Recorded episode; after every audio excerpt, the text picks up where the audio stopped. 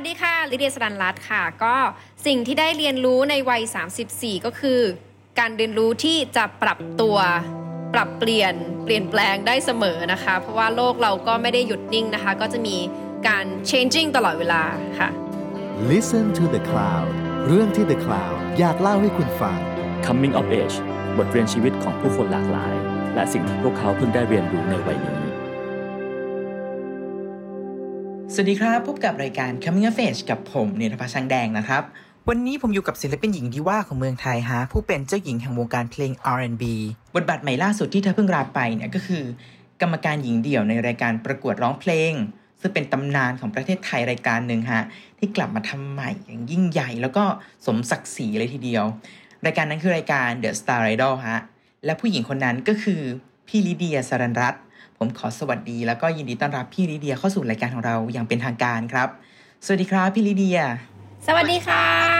สวัสดีค่ะ สวัสดีครับพี่ลิเดียก่อนอื่นครับพี่ท่ามกลางสถานการณ์โควิดช่วงล็อกดาวน์อยู่บ้านกันแบบนี้ อัปเดตนิดนึงหาช่วงนี้พี่ลิเดียทำอะไรอยู่บ้างครับช่วงนี้นะคะอย่างตอนนี้ที่เรากำลังคุยกันอยู่ ก็กำลังทำชีสเค้กอยู่ค่ะกำลังเอ่อเพิ่มน้ำหนักให้ตัวตัวเองแล้วก็เพิ่มขนาดของเอวนะคะเพ ราะว่าออกกำลังกายไม่ได้ เจอเทรนเนอร์ไม่ได้ออกไปไหนไม่ได้นะคะ แล้วก็ทำอาหารแล้วก็กินทั้งวันค่ะ อันนี้คือเป็นเป็นการเพิ่มน้ำหนักอย่างตั้งใจใช่ไหมครับพี่ มันไม่ตั้งใจหรอกค่ะ แต่มันไม่มีอย่างอื่นทำแล้ว มันก็เลยต้องจงใจกินเข้าไปค่ะ แล้วเดี๋ยวค่อยไป burn ออกทีหลังเมื่อเมื่อมันสามารถทำได้ค่ะมันเหลือทางเลือกเดียวให้เราทำก็คือการกินแล้วก็การทำของกิน ถูกต้องค่ะ แล้วก็นอกเหนือจากนั้นก็เอ่อเลี้ยงลูกก็พอจะเผาผลาญพลังงานไปได้บ้าง คืออะ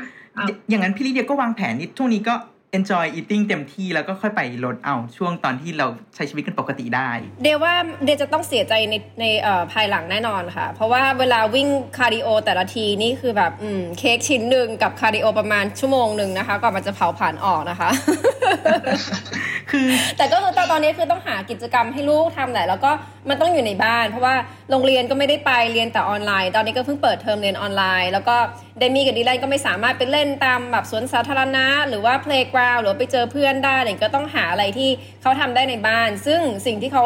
ดูจะ enjoy ก็ทำขนมทำอาหารอะไรเงี้ยอะไรที่เขาทำแล้วเขาสนุกเราก็พยายามสนับสนุน แต่ประเด็นคือมันคือทำอาหารนะคะทำแล้วก็ต้องกินไงคะมันก็เลยจะเพิ่มเอ่อไขมันไปในตัวนะคะเหมือนมันก็เป็นเวย์หนึ่งอะนะครับพี่ที่ทำให้น้องเดมี่กับน้องดีแลนได้ได้เรียนรู้ชีวิต ใช่ค่ะ เขาก็ enjoy ก็ทำตั้งแต่เลี้ยงผีเสื้อเอาหนอนมาเลี้ยงเอาโอ้โห คือตอนนี้จะหมดมุกแล้วค่ะ อย่างอย่างที่เราเห็นกันในช่อง YouTube ของพี่ลิเดียใช่ไหมครับ ใช่ค่ะ แล้วกิจกรรมตอนนี้คือคิดไม่ออกแล้วค่ะ อืมคือหลายคนนะครับพี่พอต้องอยู่บ้านนานๆ ก็บางคนก็หมดไฟเนาะบางคนก็หมดความคิดสร้างสรรค์บางคนก็จิตใจห่อเหี่ยว อยากรู้ว่าพี่ลิเดียค่ะตอนนี้เป็นยังไงบ้างครับ ตอนนี้จริง ๆ ก็ก็ใกล้แล้วค่ะ ใกล้แล้วใกล้ใกล้จะห่อเหี่ยวแล้ว คือมันก็อยู่มานานนะนะคะ แล้วก็มันก็ มันมันไม่มันไม่เห็นจิตเอ่อจบจุดจบของมันอะจุดที่มันจะสิ้นสุดสักทีหนึ่งอะไรเงี้ยเราก็เลยไม่รู้ว่าเออเราเราต้องรออีกนานขนาดไหน เมื่อไหร่เราจะได้กลับไปใช้ชีวิตได้แบบปกติ เมื่อไหร่ลูกจะได้ไปเรียน เมื่อไหร่เราจะได้ทำในแต่ละอย่างที่เราเคยทำมาอะไรเงี้ย ซึ่งตอนนี้คือเดี๋ยวว่ามันกระทบทุกคนไม่ว่าจะเป็นเด็กน้อยแบบอย่างเดนนี่อายุสองขวบเดี๋ยวว่าคือ จากที่เขาเกิดมาแล้วก็เคยออกไปข้างนอกบ้างอะไรบ้าง ตอนนี้คือไม่ได้ไปเลย อย่างดีแลนเคยได้ไปเจอเพื่อน เคยได้ไปเที่ยวทะเลแบบ ไปภูเขาไปนู่นนี่นั่นอะไรเงี้ยคือกิจกรรมต่างๆ มันก็อยู่ๆก็หายไปอะไรเงี้ยค่ะ มันก็แน่นอนกระทบแหละ แต่ว่าสิ่งที่จะทำให้เรามีกำลังใจได้คือแบบ เออมันมีมันมีจุดจบอะให้เรารู้ว่าโอเควันไหนเราเขาดาวน์ได้ถึงวันไหน เราจะได้กลับไปสักทีหนึ่งอะไรเงี้ยแต่ตอนนี้ก็รู้สึกว่า โหมันไม่หยุดมันไม่จบมันไม่สิ้นอะไรเงี้ย เราก็ได้แต่พยายาม maintain ไปเรื่อยๆ แต่ถามว่าเริ่มจะห่อเหี่ยวไหมก็ก็เริ่มบ้างเหมือนกันค่ะค่ะ คือพอพูดถึงคำว่าเรียนออนไลน์เนาะถ้าเรานึกถึงภาพเด็กมหาลัย เด็กมัธยมก็พอจะนึกออก แต่กับเด็กที่แบบเด็กขนาดน้องเดมี่กับน้องดีแลนนะครับพี่โหผมนึกภาพไม่ออกเลยว่ามันจะเป็นแบบไหน เอาจริง ๆ มันเป็น way ที่ไม่ work มากสำหรับเด็กวัยเท่านี้ มันเป็นวัยที่เขาควรจะแบบ explore ไปแบบดูโลกกว้างแบบไปเรียนรู้จากกับธรรมชาติข้างนอก หรือแบบแค่เจอเพื่อนได้ interact กับเพื่อนในวัยเดียวกันอะไรเงี้ยมันก็เป็นอะไรที่เป็นเป็นการเรียนรู้ที่เหมาะสมสำหรับอายุวัยของเขา แต่ตอนเนี้ยคือทำไม่ได้เลยในสิ่งเหล่านั้น ไม่สามารถเจอเพื่อนในวัยเดียวกันได้เพราะต้อง social distancing หรือก็ไม่สามารถออกไปแค่แบบสวนสาธารณะข้างบ้านไปแบบ ชมนกชมไม้อะไรอย่างเงี้ยคือมันก็มันก็ยากหรือว่าจะไปแค่สนามเด็กเล่นในห้าง หรือจะไปอควาเรียมไปดูปลาอะไรเงี้ยคือมันเป็นอะไรที่มันเป็นชีวิตที่ถูกลิมิตไว้อะแล้วก็มันก็คงไม่ไม่ธรรมชาติสักเท่าไหร่ค่ะอย่างนั้นในฐานะที่พี่ลิเดียเป็นแม่ก็ต้องกระตุ้นให้น้องพยายาม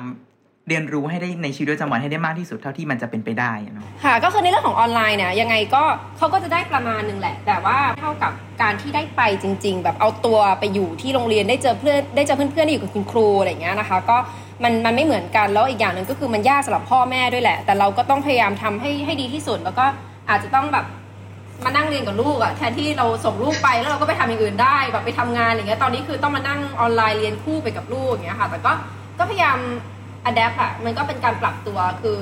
โลกมันมีการเปลี่ยนแปลงเสมออะถ้าเราปรับตัวไม่ได้ เราก็จะไปไม่รอดก็ต้องปรับตัวให้ได้อะค่ะอื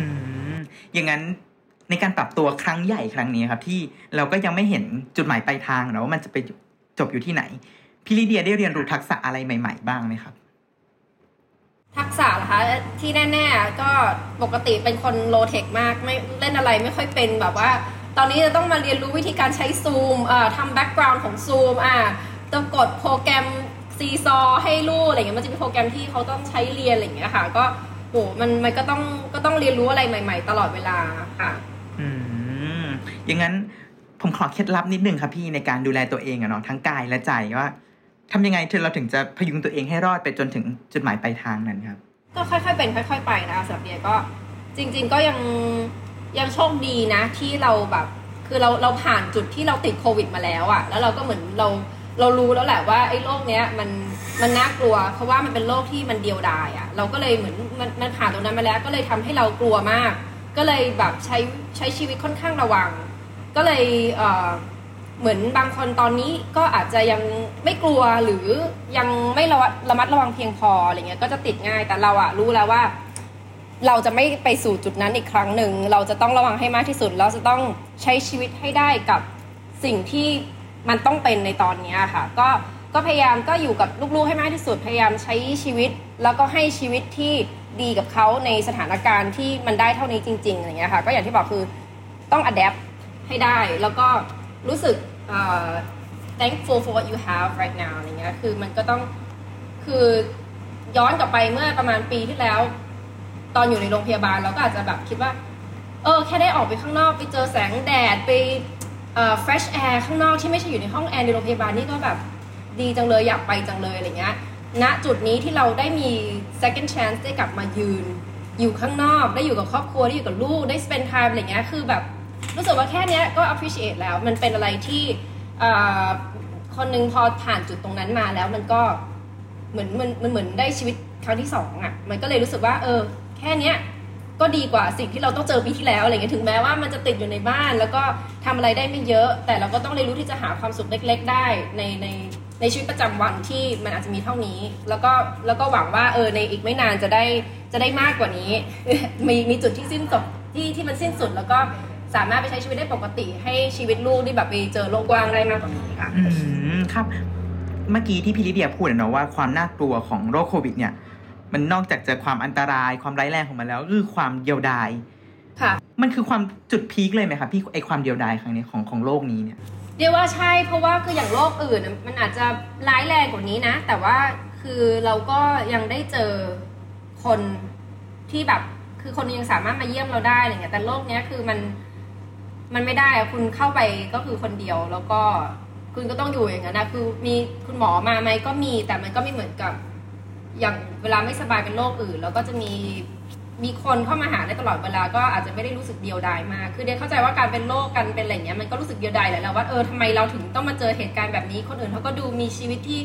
สมบูรณ์แบบดูมีสุขภาพที่ดีทำไมเราถึงมาเจออย่างนี้คือมันก็รู้สึกเดียวดายแล้วแหละแต่อันเนี้ยคือมันเดียวดายจริง ๆอะแบบมัน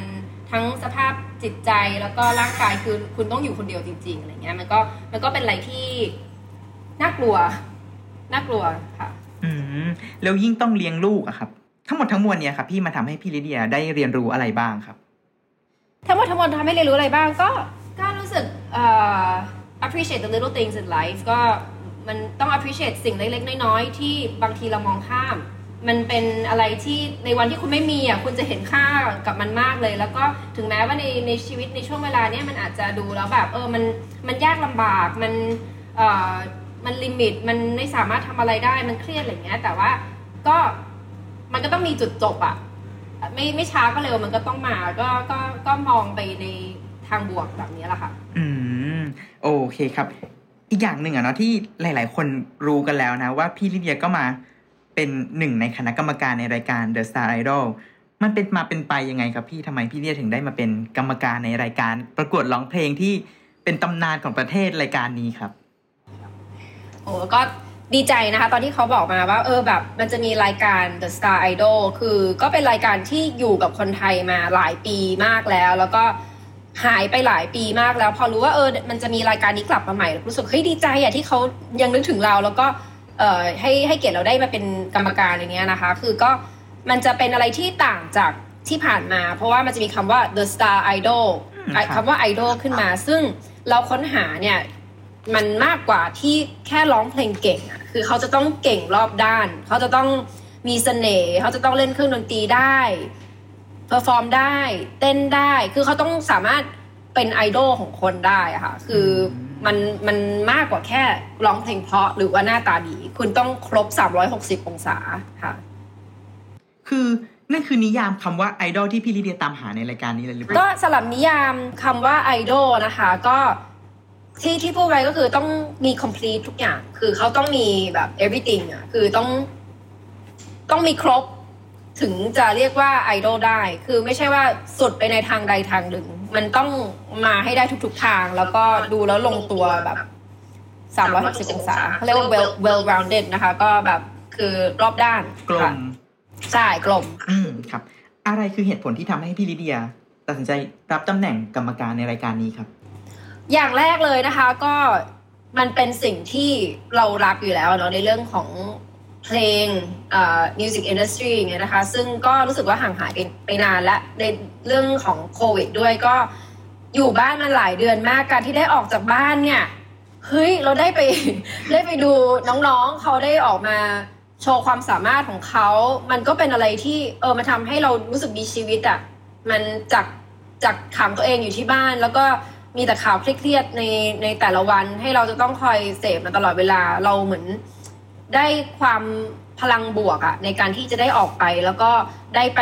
อยู่กับเสียงเพลง ได้ไปอยู่กับโชว์ต่างๆ แล้วก็ได้ดู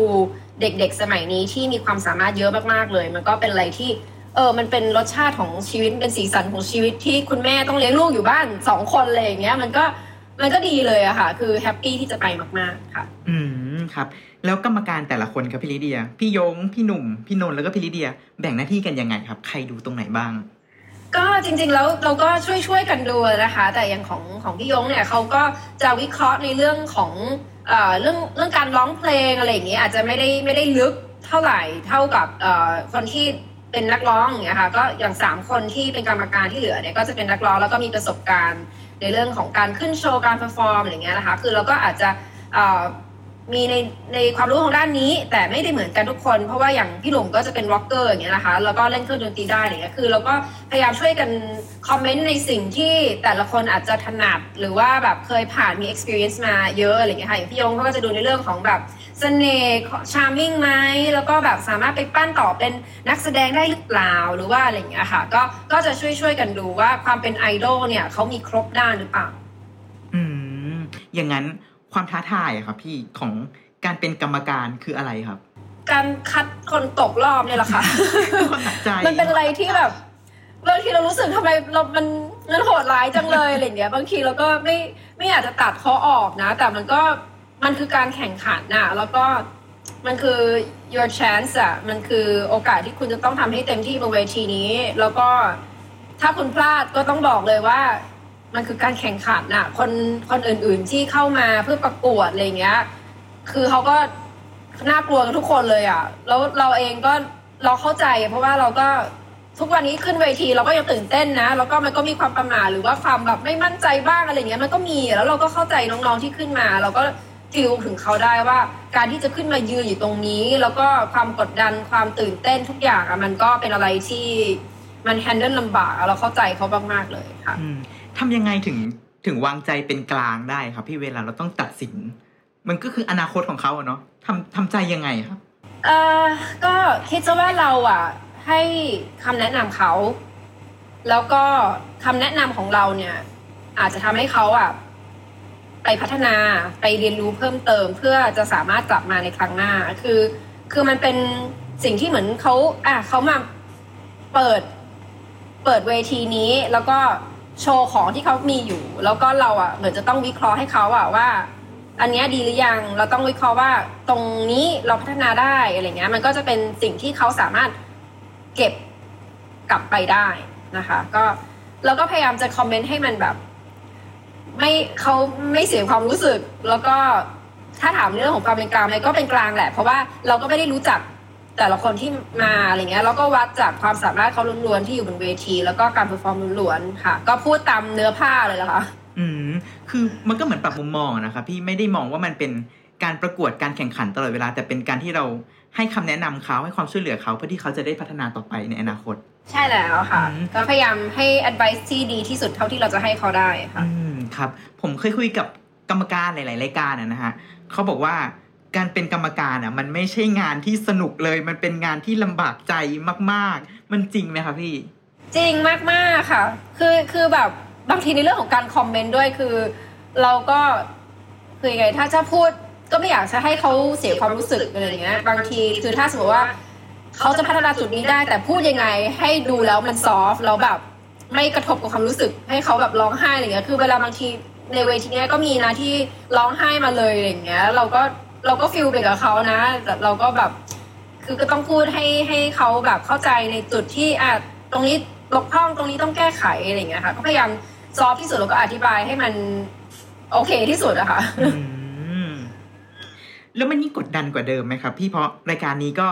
เขาก็ทำกันมาเป็นจนเป็นตำนานอะเนาะมาตรฐานแล้วก็ตีเพดานกันมาเรื่อยๆ พอพี่ลีเดียเข้ามารับช่วงต่อปุ๊บ เป็น The Star Idol แบบใหม่เนี่ย มันกดดันไหมครับกดดันไหมก็ก็มีบ้างเหมือนกันค่ะเพราะเราก็คือเราก็แบบเราก็หวังว่าสิ่งที่เรากำลังให้กับน้องๆแต่ละคนเนี่ยมันมันเพียงพอมันมันดีพอสำหรับการพัฒนาเขาในการพาเขาไปในรอบที่ลึกกว่าเดิม หรือว่าการที่จะให้เขากลับมาใหม่ในในเวทีนี้เพื่อการแข่งขันในรอบหน้าอะไรอย่างเงี้ยค่ะก็เราก็เราก็หวังว่าสิ่งที่เราให้เขาไปจะดีพอนะแล้วก็เอ่อ ในการมาเป็นกรรมการเนี่ยคือมันก็มันก็ยากอย่างที่บอกแหละค่ะเรื่องของของความรู้สึกในการที่จะต้องตัดน้องๆออกไปแบบ อันนี้ไม่ผ่านอันนี้ผ่านอะไรอย่างเงี้ยค่ะ มันก็คือเป็นความรู้สึกล้วนๆเลยอืมแล้วพี่ลีเดียกลัวว่าคนจะเปรียบเทียบกับกรรมการชุดก่อนๆบ้างไหมครับเอิ่มมันก็อาจจะมีบ้างอะค่ะ แต่ก็คิดว่าแต่แต่กรรมการแต่ละคนคงคงไม่เหมือนกัน คงไม่เหมือนกันแล้วก็เอ่อ ก็กรรมการแต่ละคนคงทำดีที่สุดเท่าที่จะสามารถแบบให้คำแนะนำได้อะไรเงี้ยก็อาจจะเป็นคนละแนว คนละแบบ คนละ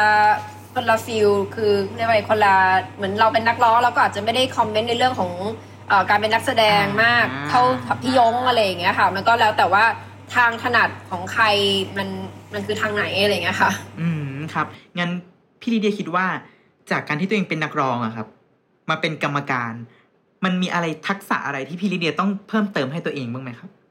ก็อาจจะต้องในเรื่องของการวิเคราะห์การอcomment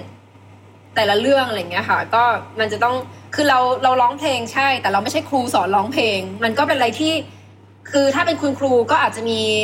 ทักษะอาจจะมีเขาเรียกคำ vocab หรือว่าเทคนิคต่างๆ ที่มันมีชื่อเฉพาะของมันอะไรเงี้ย บางทีเราไม่ได้ไม่ได้เป็นครูเราก็อาจจะ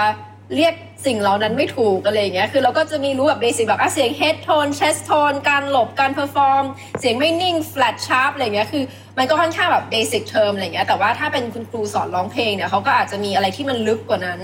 ซึ่งเราก็คือพยายามให้เขาให้มันได้ในระดับที่เขาพัฒนาได้ แต่อาจจะไม่ได้ถึงแบบเป็นเป็นคุณครูมามาสอนเขาอะไรเงี้ยนะคะ แต่ก็ก็พยายามให้เขาได้มากที่สุดแล้วก็พยายาม comment ให้มัน มีสิ่งที่เขาเอาไปใช้ต่อได้ค่ะ อืมนี้แอบถามครับพี่ อยากรู้ว่ากรรมการลีเดียเนี่ย มองหาอะไรในตัวผู้เข้าแข่งขันฮะ ผู้เข้าแข่งขันแบบไหนที่จะได้ใจพี่ลีเดีย ก็ต้องมี everything complete ถึงจะได้ absolutely yes นะคะ อันนี้เป็นสโลแกนของเราเลยก็คือ คือคุณต้องมีครบทุกอย่างมันต้องแบบเต็มอะ คุณต้องมาเต็มคุณต้องมาพร้อม คุณถึงจะได้เข้าถึงรอบต่อไป เพราะว่าถ้าคุณมาแล้วมันยังตกหล่นบกพร่องตรงจุดนี้อะไรอย่างเงี้ยมันก็มันจะไม่ได้คำว่าไอดอลคือคุณถ้าคุณร้องเพลงเก่งมาก ๆ แต่เสน่ห์ไม่มีเลย perform ไม่ได้เลย ก็ไม่สามารถไปต่อได้ค่ะ อืม อย่างนั้นทั้งหมดทั้งมวลเนี่ยคือสิ่งที่พี่ลิเดียตามหาจากผู้เข้าแข่งขันนะเนาะแล้วอยากรู้ว่าปลายทางครับของรายการ The Star Idol ไอดอลคนนั้นนะครับ จะให้อะไรแก่คนดูครับพี่ เรียกว่าแน่นอนให้ความสุขให้ความสุขแล้วก็เอ่อเป็นเป็นช่วงที่ตอนนี้ทุกอย่างอาจจะดูแบบมืดมนมากเลยและในเรื่องสถานการณ์การเอ่อบ้านเมืองอะไรอย่างนี้ใช่ไหมคะ แล้วก็คือการที่เราได้มาเสพอะไรที่มันเป็นพลังบวกแบบเนี้ยเนี่ยก็รู้สึกว่าสิ่งแรกเลยที่ได้ก็คือความสุข ความบันเทิง ความอิ่ม มันเหมือนว่าเติมเต็มความสุขที่มันหายไปในในช่วงเวลานี้แหละ เดี๋ยวว่าคือคนดูก็จะจะรู้สึกได้แล้วก็จะมีความ ลุ้นมีความติดแบบติดตามแล้วก็ให้กำลังใจกับน้องคนนั้นน่ะ ที่มายืนตั้งแต่วันแรกจนถึงวันสุดท้ายอะไรเงี้ย เราก็จะได้เห็นพัฒนาการเขาได้ลุ้นไปกับเขาอะไรเงี้ยค่ะ ก็ก็ก็คิดว่าเป็นเป็นรายการที่ดีเลยสำหรับจิตใจแล้วก็เอ่อ viewing ของทุกคนในเวลานี้นะคะ โอเคครับ ช่วงท้ายแล้วครับพี่เราจะพูดถึงบทเรียนที่พี่ลิเดียได้เรียนรู้กันนะเนาะว่า ช่วงปีที่ผ่านมาพี่ลิเดียได้บทเรียนอะไรมาบ้าง มันเป็นวัยสามสิบสี่อย่างที่พี่ลิเดียวางแผนไว้หรือเปล่าครับปีนี้ วางแผนไว้ไหมก็ ค่อยๆเป็นค่อย ๆ ไปตอนนี้ก็เหมือนลูกอย่างเงี้ยค่ะจากคือต้องบอกว่ามันการเปลี่ยนแปลงมันเกิดขึ้นตลอดเวลาแล้วบางทีสิ่งที่เรา plan ไว้มันก็ไม่ไปตาม plan เพราะฉะนั้นเราก็ต้อง adapt ได้ตลอดเวลาก็คืออย่างอย่างลูกเรา plan ไว้ว่าโอเค ปีนี้เขาจะต้องเรียน kindergarten ห้าขวบเขาจะต้อง มีพัฒนาการนี่นี่นี่แต่ด้วยโควิด ตอนนี้มันก็แผนเปลี่ยนไปหมดเลย ก็คือต้องปรับตัวมาเป็นเรียนออนไลน์อะไรเงี้ยคือ มันก็มีหลาย ๆ อย่างในชีวิตที่มันมันเปลี่ยนแปลงได้ตลอดเวลาเพราะฉะนั้น plan ได้ก็ plan ได้ในระดับหนึ่งแต่ว่ามันก็ค่อย ๆ เป็นค่อย ๆ ไปแล้วดูตามสถานการณ์ณเวลานั้นด้วยอะค่ะ ก็ปรับได้ตลอดเวลาอืมค่ะ อย่างนั้นถ้าให้นิยามช่วงอายุสามสิบสี่ครับพี่ลิเดียที่ปีที่ผ่านมาเนาะว่ามันเป็นปีแห่งอะไรได้สักอย่างหนึ่งปีที่สามสิบสี่ของพี่ลิเดียปีนี้ครับ มันจะเป็นปีแห่งอะไรครับพี่ เป็นปีของการปรับตัวละกันค่ะอายุ 34 คืออาจจะไม่ใช่แค่อายุ แต่ด้วยสถานการณ์ต่างๆ และเราบังเอิญว่าอายุ 34 พอดี ลูกสองพอดี แล้วก็กะว่าจะไม่มีคนที่สามทั้งๆที่สามีอยากจะมีนะคะ มันก็เป็นการเปลี่ยนแปลงจากระจากจากบทบาทที่เป็นแบบคุณแม่เลี้ยงลูกมาตลอดตอนนี้ก็รู้สึกว่าโอเคลูกก็เริ่มโตแล้วเราอาจจะ มีเป้าหมายของตัวเองได้บ้างแล้วแหละ อาจจะทำสิ่งที่เราไม่ได้ทำมาในหลาย ๆ ปีที่ผ่านมาห้าหกปีที่เรามีน้องอะไรอย่างเงี้ยค่ะ ก็จริง ๆ มันก็ต้องปรับตัวตลอดเวลาแหละค่ะ ก็คิดว่า 34 ก็นั่นแหละค่ะ เป็นช่วงของการปรับตัว อืมครับพี่ลิเดียคิดว่าเหตุการณ์ในช่วงวัยที่ผ่านมาครับ ในช่วงปีนี้อะเนาะเหตุการณ์ไหนคือครูคนสำคัญครับ แล้วครูคนนั้นเขาสอนอะไรพี่ลิเดียครับ อยากจะพูดว่าโควิด -19 นะ แต่มันไม่ใช่ครูอะ คือมันเป็นเหตุการณ์ แต่ครูน่าจะเป็นเรามากกว่า เพราะว่าอย่างที่บอกคือโลกนี้มันเป็นโลกที่ทำให้เราเรียนรู้จากมันได้ในในหลาย ๆ เรื่อง ตอนที่เราจะต้องอยู่คนเดียวอะไรเงี้ย คือคุณก็มีตัวคุณคนเดียวเท่านั้นแหละ ที่จะพาคุณผ่านพ้นไปได้ ไม่ว่าจะเป็นเรื่องของจิตใจเรื่องของร่างกาย แล้วก็ทุกอย่างที่คุณจะต้องแฮนเดิลกับมันอะไรเงี้ย มันก็ คือตัวเองนั่นแหละ เป็นครูที่จะต้องจะต้องสอนตัวเองให้คิดยังไง ให้คุณผ่านพ้นช่วงที่มันเป็นวิกฤตได้มากที่สุดอย่างเงี้ยนะคะ แล้วก็อย่างช่วงนี้ก็ยังไม่พ้นวิกฤตสำหรับทั้งทั้งบ้านเมืองทั้งประเทศเลยก็ อยู่ที่ใจเราเนี่ยแหละ ที่จะพาเราผ่านไปได้ คือก็เข้าใจว่าหลาย ๆ คนน่ะมันมันผ่านช่วงตอนนี้ที่แบบลำบากอะ่ะ แล้วก็แล้วก็อาจจะไม่ได้ไปทำงาน อาจจะไม่ไม่มีรายได้ อาจจะ แบบคือเจอปัญหาหลายๆอย่างอะไรเงี้ย แต่มันก็มันก็ต้องแฮนเดิลมันให้ได้อะแล้วก็แล้วก็ต้องผ่านไปให้ได้ มันต้องมันจะต้องมี ถ้าคุณตกต่ำที่สุดแล้ว มันทางเดียวที่จะกลับขึ้นไปได้คือขึ้นขึ้นอะขึ้นต่ำที่สุดแล้วยังไงคุณก็ต้องขึ้นอะมันกฎของโลกอะเดี๋ยวมันก็ดีเองไงก็ก็รู้สึกว่ามันอาจจะใช้เวลาไม่ช้าก็นานค่ะ อืมพอพี่ลิเดียบอกว่าปีที่ผ่านมาปีเนี้ยนะครับมันเป็นปีแห่งการเปลี่ยนแปลงเนาะอยากรู้ว่าพี่ลิเดียมองภาพอนาคตไว้ยังไงครับ ภาพอนาคตมองไว้ยังไงล่ะคะจริง ๆ ก็ยังมองไม่มองไม่ค่อยชัดอะแต่ว่ารู้แค่ว่าวันนี้ทำให้มันดีที่สุดอะเดี๋ยวมันก็ดีเองอะอาจจะไม่ได้ perfect อะแต่ก็ทำให้มันดีที่สุดอะค่ะ อืม ก็คือพร้อมปรับตัวเนาะพี่ ค่ะ ก็มันก็ต้องคอยปรับไปเรื่อยๆ ให้ให้มันดีต่อสถานการณ์นั้น สิ่งที่ดีเมื่อปีที่แล้วอาจจะไม่ได้ดีในปีนี้อะไรเงี้ยอ่ามัมันก็ต้องคอย adapt ได้ตลอดเวลาค่ะครับงั้น พี่ลิเดียนิยามความสุขในช่วงวัยนี้ไว้ว่ายังไงอะครับ ความสุขคือ คุณอาจจะมองข้ามมันได้เสมอกับสิ่งเล็กๆ ที่อยู่ในชีวิตคุณอะไรเงี้ยถ้าถ้าคุณกลับมามองมันให้เห็นชัดๆอะมันจริง ๆ แล้วความสุขมันไม่ได้หายากหรอกมันก็อยู่รอบตัวเรานี่แหละ อยู่ในคนที่อยู่ในครอบครัวหรือกับสิ่งเล็กๆ แค่แบบได้อ่ออยู่ในธรรมชาติหายใจแบบ เรายังได้หายใจอยู่อะแค่นี้ก็รู้สึกว่าเออมันต้อง appreciate อย่ามองข้ามสิ่งเหล่านี้มันจริง ๆ แล้วก็เขาเรียกว่าไงบางที you take things for granted ก็คือ you เหมือนยังไงคิดว่ามันเรามองข้ามมันตลอดเวลากับสิ่งเล็ก ๆ เหล่านี้แต่จริง ๆ แล้วคุณแค่มีลมหายใจมีคนที่คุณรักอยู่ในในครอบครัวมีเวลาอยู่ด้วยกันอะไรเงี้ยแค่สิ่งเล็กๆเหล่านี้ก็ก็ทำให้มีความสุขได้แล้วค่ะ หาสิ่งสิ่งเหล่านี้แล้วคุณก็จะมีความสุขได้ค่ะ โอเคครับคำถามสุดท้ายครับพี่ อะไรที่ทำให้ทุกวันนี้พี่ลิเดียยังมีแพชชั่นในการทำงานในสายอาชีพนี้อยู่ครับ เพราะว่าทุกครั้งที่เราห่างหายจากมันไปเนี่ยในเรื่องของงานเพลง แล้วพอได้กลับมาใหม่อะไอเรียกว่าไงอะไฟอะไฟแล้วก็ความสุขที่มันรู้สึกในการที่ได้กลับมาทำอะ มันมีทุกครั้ง แล้วก็มันทำให้เรามีชีวิตอะ ก็เลยรู้สึกว่าเนี่ยแหละคือสิ่งที่ต้องมีในชีวิต ไม่ว่าจะเป็นแค่การเปิดเพลงฟังแล้ว มันมันรักษาได้ทุกอย่างในเรื่องความเครียดความ